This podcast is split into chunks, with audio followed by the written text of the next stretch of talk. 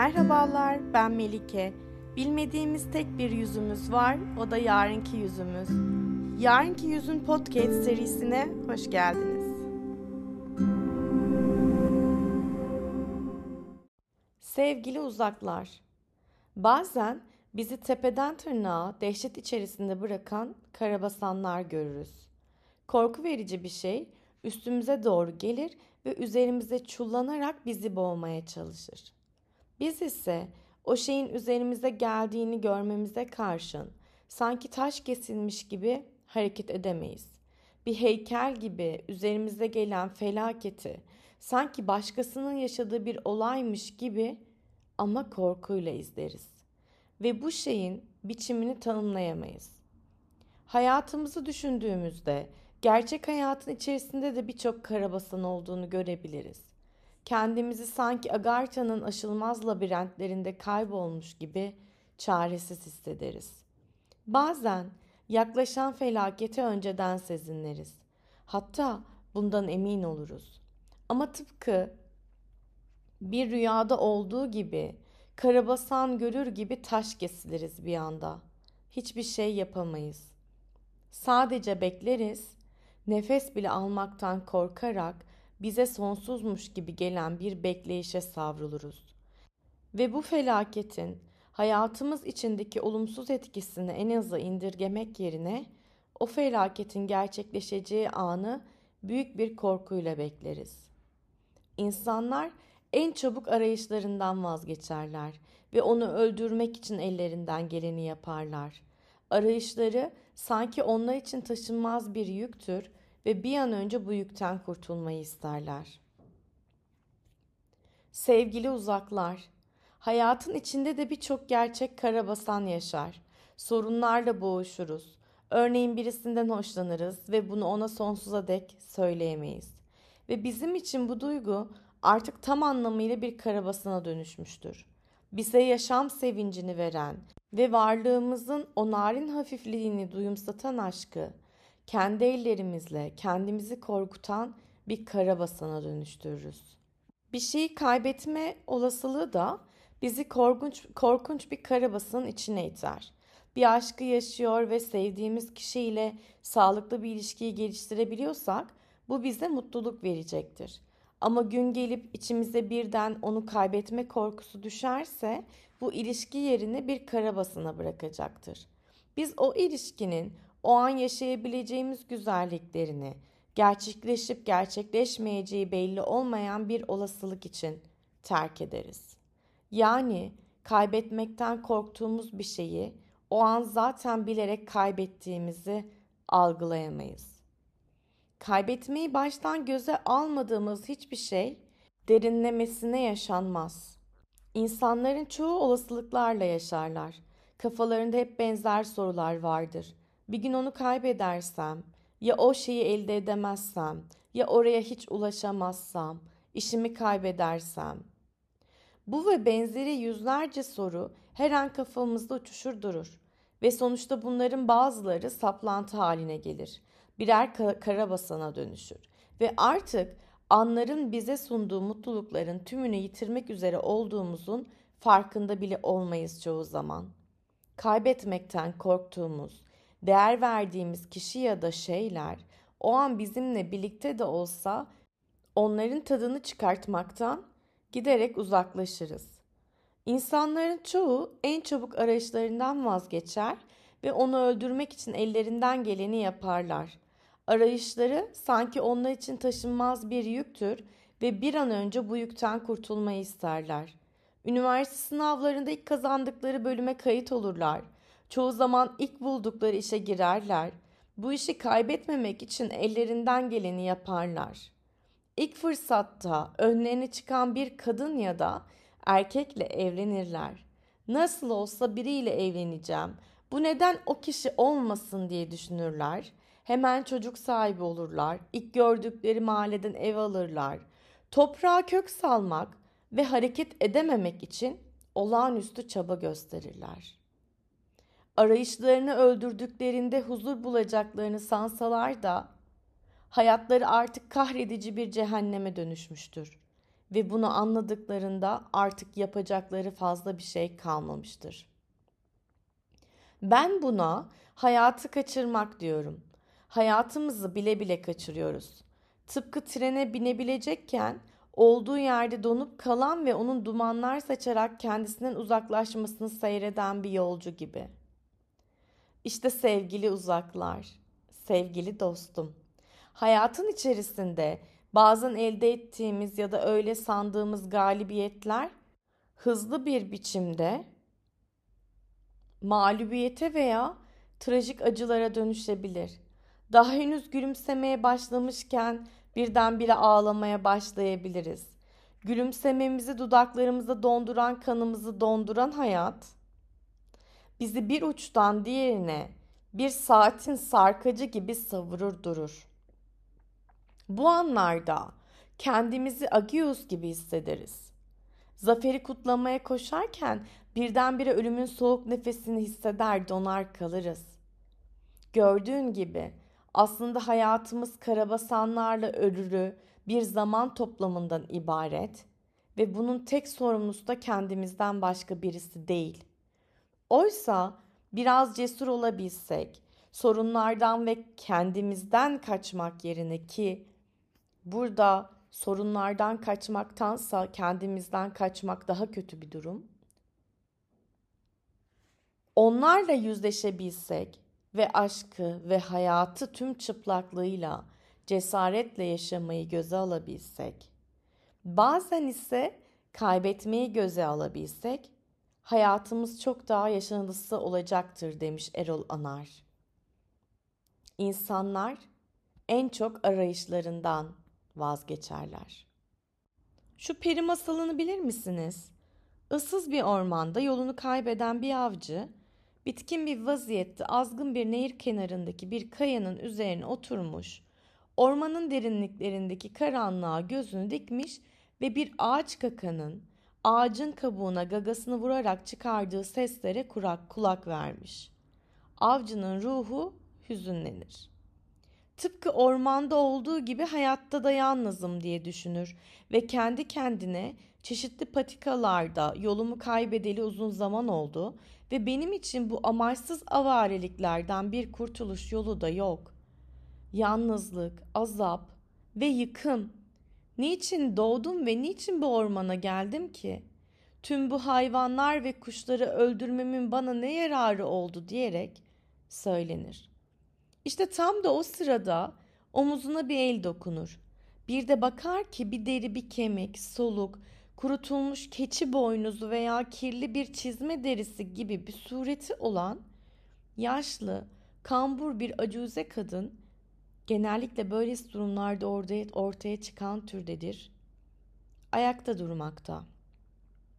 Somurtkan bakışlar, yarık çenesinden çıkan iki tutam gri kıl ve pahalı fakat paçavradan başka bir şey olmayan tamamen yıpranmış bir elbise. Dinle iyi genç evladım. Bir tarafta saf bir cennet olan küçük bir kasaba var. Oraya vardığında tüm sıkıntılarını unutacaksın. Kişi asla kendi başına yolunu bulamaz, fakat ben seni doğrudan oraya götüreceğim. Çünkü ben de o bölgeden geliyorum. Beni diğer kıyıya taşı, yoksa zavallı ben bacaklarımı bile zor hareket ettirebiliyorken nehrin bu akıntısında nasıl olur da dengemi koruyabilirim? Bir ayağım zaten çukurda, o yüzden ölmek istemiyorum der. Avcı iyi kalpli bir adamdır. Yaşlı kadının cennetvari olan bu yere dair sözlerine tümüyle inanmamış da olsa, genişleyen dereyi geçmekte pek işine gelmez ve yaşlı kadını taşımakta. Yine de iyi niyetli bir bakış attığı kadın titreyerek öksürmeye başlar.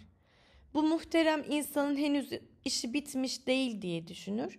Muhtemelen yüz yaşında olmalı ve zamanında ne kadar ağır yükleri sırtlanmış olsa gerek. Onun için de acıya katlanmak lazım. Peki nine, omuzlarıma çık ama kemiklerini sertleştir. Yoksa parçaları ayrılır ve onları sudan toplayamazsın. Küçük yaşlı kadın avcının omuzlarına tırmanır, ancak avcı tıpkı tabuta bir ceset yüklenmiş gibi omuzlarında dehşet bir ağırlık hisseder, zorlukla adım atar. eh diye düşünür. Sözümden dönmek utanç verici olur. Suya adımını atar ve anında bunun o derece güç olmadığını ve her adımda giderek daha kolaylaştığını fark eder. Sonra hayal bile edilemeyen bazı efsunlar üzerinde tesirini göstermeye başlar. İleri, ileriye doğru yürümeye devam eder, kıyıya çıktıklarında dönüp ardına bakınca ona sokulan yaşlı kadının yerine tarif edilemeyecek kadar güzel bir genç kız olduğunu görür. Kız kendisini memleketine götürür ve avcı da bir daha yalnızlıktan şikayet etmez. Hayvanlara ve kuşlara zarar vermez ve ormanda bir yol aramayı bırakır. Herkes bu peri masalının şu veya bu versiyonu biliyor ve ben de çocukluğumdan beri bu masalı biliyorum. Ama şimdi bu peri masalının tümüyle masal dışı bir anlamı da içinde barındırdığını fark ediyorum. Tıpkı avcı gibi fani, anlık metalar ve gelip geçici fantezilerin peşine düşen modern insan yaşamdaki hakiki yolunu yitirmiştir. Yaşamın karanlık ve önlenemeyen akıntısı önündedir. Zaman tıpkı bir ağaç kakan gibi durmak bilmeyen bir şekilde kayıp, anlara işaret edip durmaktadır. Melankoli ile yalnızlık ve ufkunda kasvet ve yıkım. Ancak ardındaki geleneğin kutsal bakiyesi de öylesine itici biçimlere bürünmüştür ki. Peki bundan çıkarılacak netice ne? Bırakın insan neye maruz kaldığını bir parça düşünsün. Kendi yaşlılığına samimi, deruni bir dürtüyle hürmet göstersin. Yaşın getirdiği zafiyete acısın, bu görünümden dolayı onu reddetmekten utansın. Bulutların ardındaki hayali perileri boşu boşuna incelemek yerine, geçmişin bu kutsal yükünü, tarihin mevcut akışına aktarmaya gayret etsin. Yanlış yönlendirilmiş, avare gezintilerden yalnız başına çıkış yolu budur. Yalnızdır çünkü diğer herkes yetersiz, kaba, profan olacaktır. Muhterem olanın ise işi bitmemiştir. Modern insan artık peri masallarına inanmıyor. Çelimsiz yaşlı kadının güzel bir genç kıza dönüşebileceğine inanmıyor. Çok daha iyisinin olabileceğine inanmıyor. Hakiki çaba ve özverili eylemlerle kazanılacak şeyler varken, gelecekteki bir ödüle neden inanılsın ki? Eski bir mabedin geleceğine inanmayan insan, yine de onun geçmişini hatırlamalı mı? Bu hatırlamaya değer mi? Neden çöküşüne duyduğumuz merhamet ve nankör olmanın utancı, utancıyla onun eskiliğine saygı duyulmuyor? Ne mutlu nehrin kenarında dururken, yıpranmışlığın, kırışıklıklarının, ardındaki ölümsüz güzelliğin ışıltısını zaten gören insanlara. Ancak gelecekteki bir dönüşüme inanmayanlar da beklenmedik bir neşeyle ondan istifa edebilirler. Biri veya diğer için tek bir vazife vardır. Antik çağların tüm yükünü üstlenip ilerlemek demiş Vladimir Solovyov.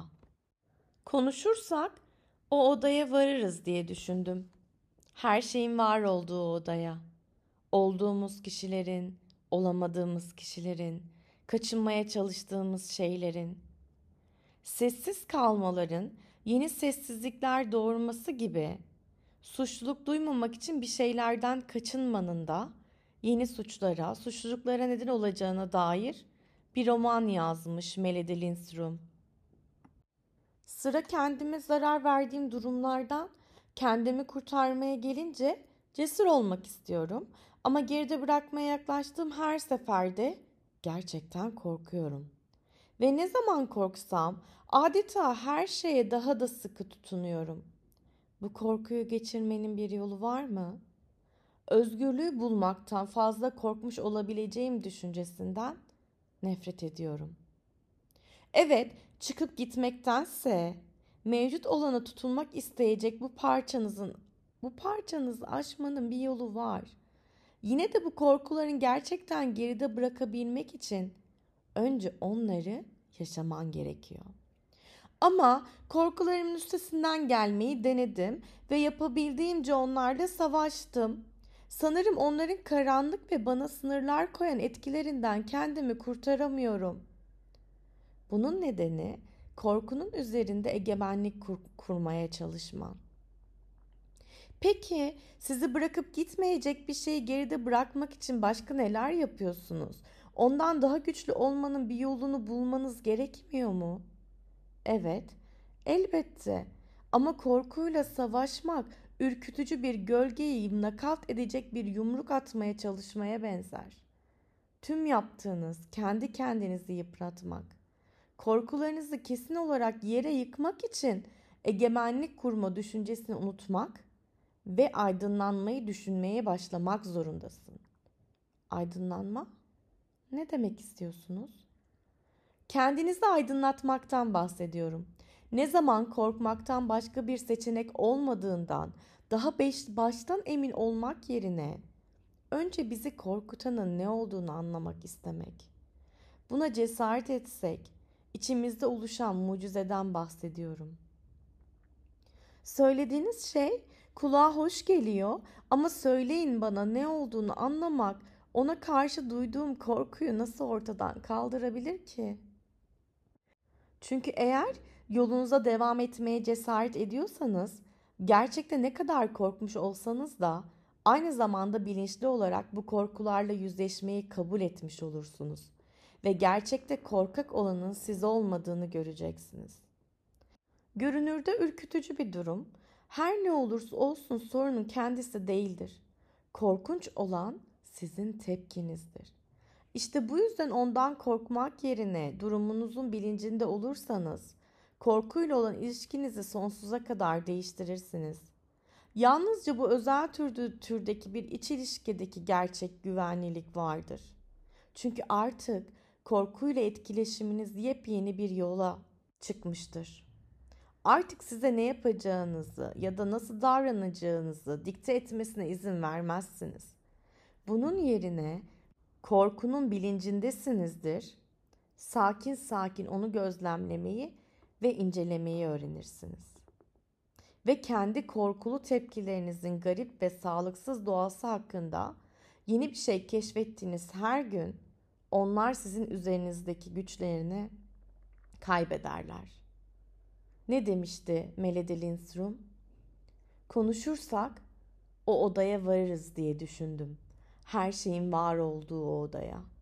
Olduğumuz kişilerin, olamadığımız kişilerin, kaçınmaya çalıştığımız şeylerin, sessiz kalmaların, yeni sessizlikler doğurması gibi suçluluk duymamak için bir şeylerden kaçınmanın da yeni suçlara, suçluluklara neden olacağını unutmayalım demiş. Eninde sonunda göreceğiniz gibi neredeyse her çeşit mutsuzluk duygusu bir parçayı bütünün kendisi sanmanın bir sonucu. Bu şu demek, resmin tamamını göremediğinizde ya da görmediğinizde kendi kendimizi baltalayacak davranışlarda bulunma olasılığımız oldukça yüksektir. Bunun bir örneği, bir şeyin sizin öyle olduğunuza emin olduğunuz şekilde olmadığını, çok geç bir şekilde üzüldükten sonra anlamanın verdiği o korkunç çöküş duygusudur. Burada aslında bir kişinin ya da olayın hakkında yanlış bir kanıya varan ya da yanlış anlayan sizdiniz ve şimdi durumu bir bütün olarak görmektesiniz. Kızgın ya da üzgün olmanın, endişelenmenin ya da kızmanın bir alemi yok ki. Kaç kez gerçeğin tamamını öğrendiğimizde kendi adımıza bazı düşüncesiz hareketlerimizden pişmanlık duymadık ki? Yapmamız gereken tek şey şu. Tüm gerçekleri bir araya getirmek. Size güvence verebilirim. Mutlaka her şeyin de bir açıklaması vardır. Sizin başınıza gelmiş olan ya da sizin aracılığınızla olan hiçbir şeyin sizin onun niye olduğunu anlamadan geçip gitmesine gerek yok, ihtimal de yok.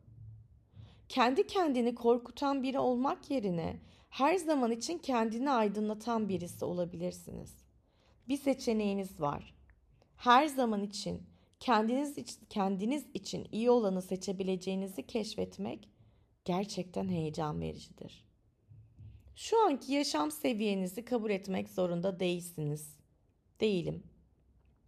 Bu yaşamda yelken mi açacaksınız yoksa batacak mısınız? Onu belirleyen şey yaşam seviyeniz. Şu an için size yaşantınızda pek fazla seçim şansınızın olmadığı zamanlar olmuş gibi gelebilir. Bilmenizi istiyorum ki bu bir yalan. Bu geçici kapana sıkışmışlık duygusu şu anki yaşam seviyenizin bir parçası ve bu yaşam seviyesinde seçim şansınızın kısıtlı olduğuna samimi olarak inanmanız lazım. Yine bilmenizi istiyorum ki bu doğru değil. Her zaman ama her zaman bir seçenek vardır. Sorun ne biliyor musunuz? Sorun çoğumuzun seçimlerimizi ısrar etmesi. Dolayısıyla şunu görmemiz yaşamsal. Şu anki yaşam deneyimimiz zaten yapmış bulunduğumuz seçimler tarafından belirlendi. Tekrar aynı seçim alanına dönmek niye? Zaten bunun hasadının mutluluk olmayacağından şüpheleniyoruz ve artık bu şüpheyi doğrulamamız gerekiyor. Kötü bir şey olmayacak, aslında işe yaramaz düşüncelerimizi yapışıp kalmaya bir bıraksak sadece iyi bir şey olabilir. Burada mısınız? Hala bende misiniz? Şöyle de diyebiliriz. Yeni yaptığınız seçim kendiniz için kendinizi seçmeyi bırakmak. Yeni yaptığınız seçim kendiniz için kendinizi seçmeyi bırakmak. Yaşam seviyenizi değiştirmek için ilk gereken adım bu. İşte bu yeni ve daha üstün seçimdeki mantığı görmenize yardımcı olacak bir şey. Eğer şimdiye kadar olan seçimleriniz sizde bir tatminsizlik ve yarımlık duygusu bıraktıysa, seçimlerinizi suçlamaya bırakın ve sorunun seçen kişide, yani sizde olduğunu görün. Siz ve size her gün olanlar yaşam seviyenizin bir yansıması. Bize olduğumuz kişi yapanın yaşam olduğuna yanlış bir şekilde inandırılıyoruz. Gerçek şu ki bizim için yaşamın ne olduğunu, ne çeşit bir insan olduğumuz, yaşam seviyemiz belirliyor. İşte bu yüzden mutsuzluğumuzun olayın kendisiyle bağlantılı olmadığını, olayı deneyimlemeyi seçtiğimiz seviyeyle ilgili olduğunu görene kadar bizim için hiçbir şey gerçekten değişmez, ama gerçekten. Biraz daha derine bakalım mı? Başımıza çeşitli olaylar geldiğinde ve bu olayların iyi ya da kötü, keyifli ya da yıldırıcı olduğuna inanıyoruz. Bir başka deyişle duygularımız an be an bizde olanların yansıması. İşte bu yüzden şu anki yaşam seviyemize göre davranarak ne zaman bunaldığımızı hissetsek, hep bizi böyle hissettirmekle suçladığımız koşulu değiştirmeye çalışıyoruz ve tabii ki değiştiriyoruz.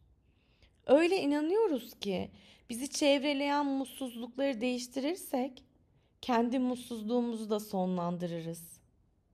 Bu gerçekten ama gerçekten hiçbir zaman işe yaramamıştır ve hiçbir zaman da yaramayacaktır. Çünkü hoş olmayan ya da mutsuz olan olayın kendisi değil, bizim ona tepkimiz. Peki bu bilgi neyi ifade ediyor? Aslında her şeyi.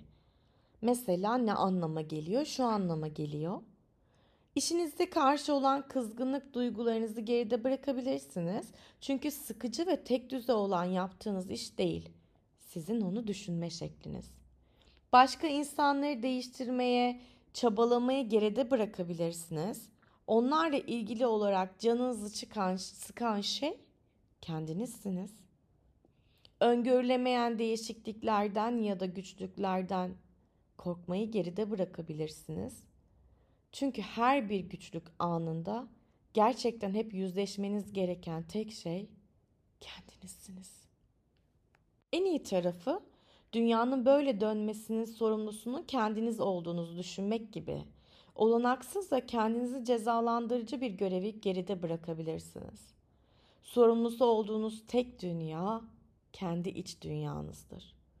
Düşüncelerinizin, duygularınızın, dürtülerinizin ve isteklerinizin dünyası.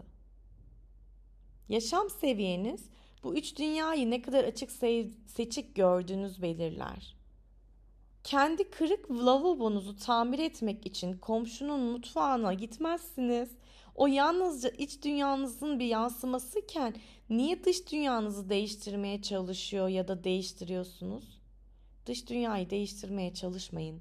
Kendi tavrınızı ve bakış açınızı değiştirin. Kendinizi değiştirdiğinizde sizi ilgilendirdiği kadarıyla dünyayı da değiştirirsiniz. Çünkü sizin kendi dünyanız sizsiniz. Tüm bunları basitçe söylemek gerekirse, iç neyse dışta odur. Mesela mektup yazan bir kişi var. Bir kelimeye yanlış yazdı. Yanlışlık önce zihinde başlar, sonra kağıtta belirir. Büyük olasılıkla önce zihnini düzeltmeden kağıdı da düzeltemeyecektir. Eğer zihnini netleştirmezse hata kağıtta sonsuza kadar kendini tekrar eder. Hiç şüphe yok ki burada insan sorunlarıyla paralelliği görüyorsunuz. İnsanlar düşünme şekillerini düzeltecek yerde dışarıdan görülen hatalarını düzeltmeye çalışıyor. Bu da yollarını bulamamalarına neden oluyor. Çünkü hala bir hata yapma makinesine zincirlenmiş olduklarının bile farkında değiller. İşte bu yüzden bu konuyu anlamamız çok önemli. Yaşamda duyduğumuz hoşnutsuzluk aslında kendi anlayışımızdan, kendi yaşam seviyemizden. Kendine sürekli hakim olmak zorunda olan bir insan aslında dağılmaya hazır bir insanmış. Ben bunu artık son zamanlarda kendime hakim olmayı bıraktığımda anladım. Kendinize hakim olmaya çalışmak, yaşama devam etmenin korkunç bir yolu. Şimdi bizim görevimiz bunu kendimize kanıtlamak aslında. Kendimizi kaybetmeye karşı duyduğumuz korku hiçbir zaman kendimize daha fazla başarı veya başarı umudu gibi yamalar ekleyerek yatıştırılamaz. Yaşama böyle yaklaşarak kendinizi daha hızlı yıpratırsınız çünkü artık yaşamınızı bir arada tutmak için kontrol altında tutmanız gerektiğine inandığınız koşullar daha da artmıştır. Denklem basit. Kontrol etmeniz gereken her şey sizi kontrol eder. Kendinizi kontrol etmenizdeki sorun içinizdeki savaşının bir parçası olmasıdır. Bir savaşın kazananı hiçbir zaman olmamıştır. Savaşın kazananı yoktur. Kendimizi ne zaman kafamızda canlandırsak, düşünsel filmimize nadir de olsa bazen bir görüntü girer. Her an dağılmaya hazır bir insanın görüntüsü. Ama yine çok azımız kendimizi tehlikeye sokan bir ışık altında kendimize bakabiliriz. Kendi seçtiğimiz resimlerimizle çevrelenmiş loş tiyatromuzda kendimizi güvende hissederiz. Ve orayı sık sık da ziyaret ederiz. Özellikle gerçeğin acımasız ışığı aradan görünmeye başlamışsa ve kendimizi pek de düşündüğümüz gibi bir arada tutamadığımızı gösteriyorsa. İşte bu yüzden yaşantımızda gerçeğe gereksinimimiz var. Gerçek bize gördüğümüzden korkmadan aslında ne olduğunu görme olanağı sağlar. Gerçeğin kurtarıcı etkisinin bir kısmı bize gördüğümüzden farklı olmadığımızı göstermesidir. Bu benzersiz, içsel, stratejik noktadan gerçeğin ışığı acımasız değildir. O ışık evimizdir. Aslında doğruyu söylemek gerekirse biz yaşlandıkça yaşamlarımızın küçüldüğünü fark ederiz. Daha az arkadaşımız vardır, daha az etkinlikte bulunuruz, giderek daha az risk al- almaya başlarız.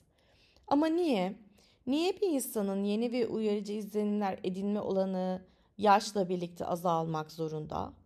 Olması gerektiği gibi büyümeye ve gelişmeye devam ediyorsak, onlardan kaçınmak yerine giderek daha fazla kişisel meydan okuyuş arayışında olmamız gerekmiyor mu? Bu giderek daralan yaşamımız, ben resimlerimizi, bardağımızı taşıran son damla gibi bir anda devirebilecek tüm durum ve ilişkilerden bilinç dışı olarak kaçınma dürtüsünün bir sonucu olabilir mi? Söylediğinizin ardındaki mantığı anlayabiliyorum ama sizin söylediklerinizin benim durumuma uyduğunu düşünmüyorum.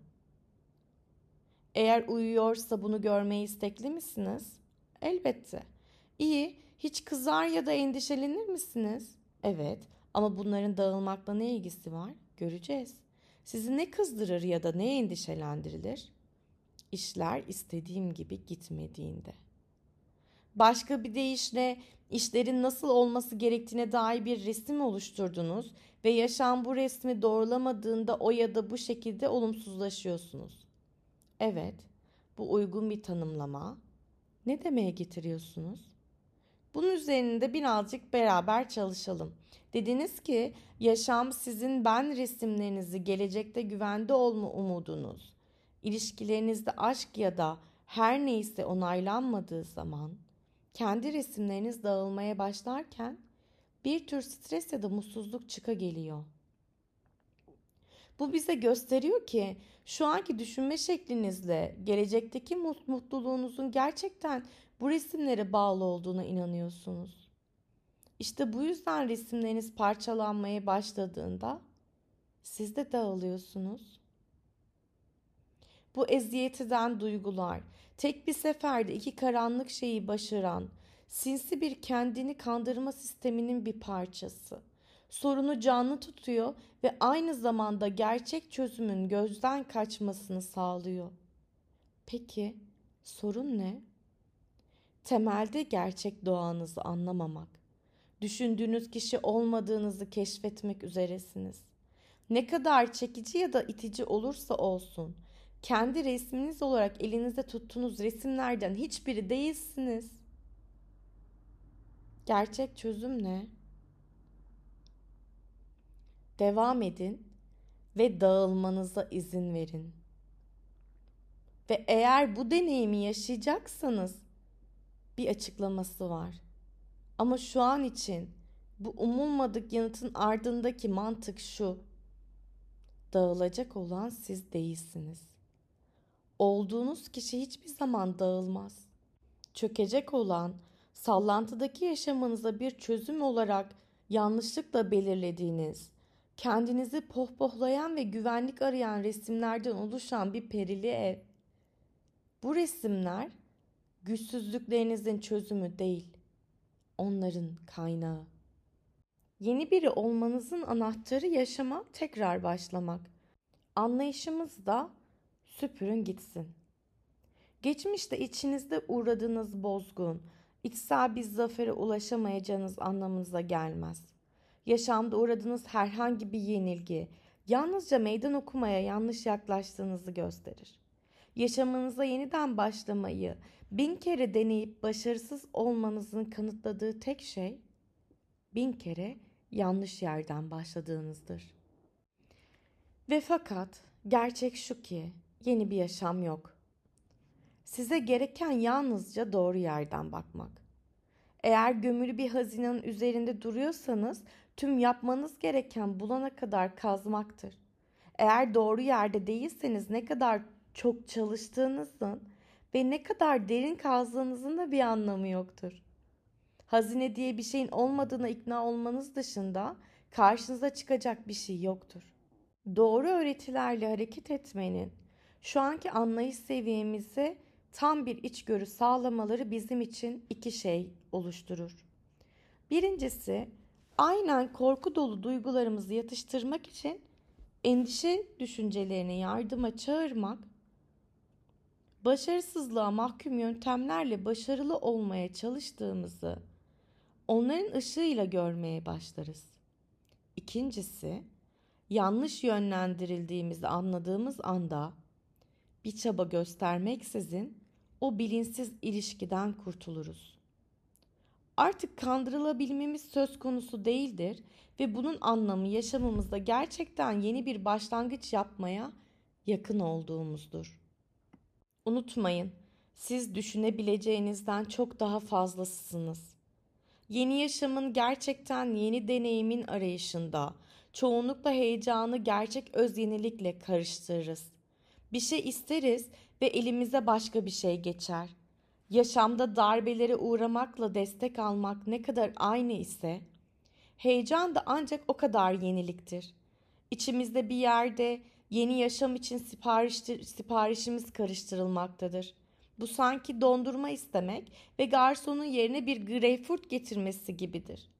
Bir noktadan sonra mutfakta tatlı bir yaşamın ne olduğuna dair kendine ait düşünceleri olan birisi olduğundan şüphelenmeye başlarsınız. Dizginleri elinize almanız gerekecektir. Olasılıkla buna karşı çıkılacağının ve fazladan sıkıntıya girmek istemediğinizin farkındasınızdır. Ancak bir noktadan sonra, çünkü nadiren size istediğiniz şey getirilir, arkaya yaşamın büyük mutfağına gitmeniz ve niye mutfaktan çıkanların doğru olmadığını kendiniz görmeniz gerekecektir. Yapın, çabanız en yüksek beklentilerinizin ötesinde ödüllendirilecektir. Size kısa bir öykü anlatacağım. Bir adam yeni bir çift ayakkabı istemekte ve bu nedenle yeni açılan büyük bir çok katlı mağazanın açılışına gitmeye karar veriyor. Gittiğinde içeri girmek için bekleyen büyük, büyük bir kalabalık var. Saat dokuzda kapılar açılıyor ve kendini bu çılgın kalabalıkta içeriye doğru sürüklenirken buluyor. Şansına birkaç dakika sonra bu alışveriş dalgası içerisinde kendini ayakkabı bölümü gibi görünen bir yere getiriyor. Çevresine bakıyor ve bir satış görevlisi göremediğinden denemek için kendisi bir, bir çift ayakkabı alıyor. Ayakkabıları ayağına geçirdiğinde bunda bir yanlışlık olmalı diye düşünüyor. Ayağına giydiği ayakkabılar bir dengesizlik hissi veriyor. Ayakkabıları çıkarıp yakından incelediğinde her iki ayakkabının topuklarının bir yanlarının aşılmış olduğunu görüyor. Bir başka çift alıyor ve onları da deniyor. Bunların görünüşleri çok hoş ama ayağa kalktığında tabanlarından yukarı doğru yer karalarının soğukluğunu hissedebiliyor. Ayakkabıları çıkarıyor, yakından inceliyor ve hiç şüphe yok ki bu ayakkabıların da kösele tabanları neredeyse tamamen yıpranmış. Bu kadarı fazla diye düşünüyor. Ayakkabıları eline alıyor ve ayağında çoraplarla yakındaki bir kasaya yürüyor. Böyle yepyeni bir mağazanın nasıl olup da böyle tapon mallar sattığını soruyor. Kasadaki görevli ona bakıyor ve sabırla gülümseyerek "Beyefendi, mağazanın bu bölümünde yalnızca ikinci el giysi satışı gerçekleştiriyoruz. Eğer yeni bir çift ayakkabı almak istiyorsanız sizi yeni ayakkabı bölümüne yönlendirmemi ister misiniz? Bir kat yukarıda. Aradığınızı orada bulacağınızdan eminim" diyor. Tüm gerçek öykülerde olduğu gibi bu öyküde de birkaç tane derin ders var. Aynı belli bir malı almak istediğinizde öncelikle doğru yerde olduğunuzdan emin olmanız gerektiği gibi. Neyin gerçekten yeni olduğunu anlamak için önce doğru yanınıza göre yaşıyor olmanız lazım. Önce doğru yanınıza göre yaşıyor olmanız lazım. Duyguların hissettiğiniz bir şey olduğunu, sizin ne olduğunuzu belirlemediğini öğrendiğinizi unutmayın, olur mu? Aynı şey düşünceler için de geçerli. Nasıl gerçekte olduğunuz kişinin yaratılışına, şu anki hissetme şeklinizle sınır olmak ya da tanımlanmak uygun değilse, aynı şekilde gerçekte olduğunuz kişiyi kendi hakkınızdaki düşüncelerinizde de aramamalısınız. İzin verin, bu şaşırtıcı düşüncenin altında yatan özgürleştirici gerçeği size bir basit örnekle anlatayım. Bir kez aslında tüm bunları açık bir şekilde gördüğünüzde, yani yeni olana sadık kalmak, kendinize sadık kalmak kadar basit olacaktır ve hayatınızdaki biricik en büyük haz olacaktır. Aklımıza bir limon gelse, limon hakkındaki düşüncemizin limonun kendisi olmadığını biliriz.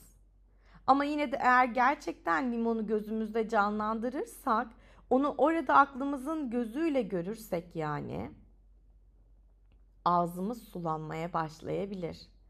Şimdi bu canlı limon deneyimimize karşın limon düşüncesi hala limonun kendisi değildir. Burada olan şudur. Limon düşüncesi bir dizi koşullu ilişkiyi tetikler ve ardından limona benzer şeylerle ilgili algıları üretir. Hem de çabucak. Düşünsel limon gerçek gibi görünür. Çünkü onu düşünmemiz ağzımızı buruşturan anıları yeniden deneyimlememize neden olur. Konu limon olduğunda bu kolay bir kavram. Kabul ediyorum. Çünkü aramızda aramızda kendini acı içinde limonlarla özdeşleştiren ki, pek kişi bulunmaz. Kendini bir şeyle özdeştirmek ne anlama gelir? Kendinizi kendiniz olmayan bir şeye bağlı olarak düşündüğünüzde kendinizi onunla özdeşleştirirsiniz. Peki, açığa kavuşturalım biraz, açıklığa kavuşturalım. En son yepyeni ayakkabınızı kazara çizdirdiğiniz ya da yepyeni pantolonunuzu yırttığınızda ne hissettiğinizi bir düşünün. Sanki onlar değil de kendiniz zarar görmüşsünüz gibi gelmişti, hatırladınız mı? Kendini birisiyle ya da bir şeyle özdeştirmek böyle bir şey. İnsanın canını yakar. Konu dışımızdaki şeyler olduğunda bunlardan herhangi birinin, anlamak çok güç değil ama sıra ben kelimesine geldiğinde birden bilincimizin üzerine bir sis çöker. Ne dediğimi tekrar hatırlayın. Siz olduğunuzu düşündüğünüz kişi değilsiniz. Şimdi bu önemli düşünceyi biraz önce özdeşleşmek hakkında öğrendiğimizi kullanarak yeniden düşünelim mi? kırk dakika oldu biliyorum. Çok hızlı bir şekilde toparlayacağıma söz veriyorum. Kendiniz hakkında düşündüğünüzde, ben kelimesini kullandığınızda, aynı daha önce limon kelimesinde kullandığınız olduğu gibi bir dizi içsel hareket bu ben kelimesini çevreler ve destekler. Yalnız bu beni kendiniz olarak algıladığınız kişiyi, yani her düşündüğünüzde biriktirilmiş anılar marketi daha da büyütür. Ve öne çıkan deneyimler, düşünce ve duygulardan neredeyse önünüzde bir taş duvar örülür. Beniniz hakkında düşünürken gerçek sanırsınız. Çünkü biriktirdiğiniz geçmişinizin dalgaları içinizden geçip gittikçe size siz olmanın o çok bilindik duygusunu verir. Bu ben duygusu kaç kez ve ne kadar güçlü olarak hissettiğiniz fark etmeksizin siz değilsiniz. Mesela eski pişmanlıkları yeniden yaşarken hissettikleriniz ne kadar gerçek olursa olsun, siz geçmişiniz değilsiniz. Sizi işkenceye bağlayan bu eski duygularla kendinizi özdeştirmek zorunda değilsiniz. Sahte ben, sahtedir. Çünkü ödünç alınmış bir yaşam sürmektedir. Büyük oyun yazarı ve felsefeci Shakespeare şöyle yazar. Ne alacaklı ol ne de borçlu. Çünkü çoğunlukla borç hem kendisini hem de bir arkadaşı yok eder. Sıra yaşamın kendisine geldiğinde bu güçlü düşünce bundan daha doğru olabilir mi? Gerçek bize, kimliğimize. Bir bakın, bakın. Hiçbir şeyi ödünç almamamızı söyler bize. Yaşamın her an yeni olmasından gelen o enerjik niteliği kaybetmiş gibi görünmesinde şaşılacak bir şey yok. Yalnızca gerçek bir yaşam yaşamadığımızı düşünüyorduk. Bu ödünç alınmış, sahte kimliğin içinde ve ona göre yaşarken gerçek beni bulmaya çalışmak ve sahiplenmek, güneşin derin, yerin altında bir mağaraya gelmesini beklemek gibi bir şey. Heyecanla çok şey beklenir. Ama gerçek öz gerçekleştirimin ne ışığı ne de sıcaklığı gelir. Sevgiler.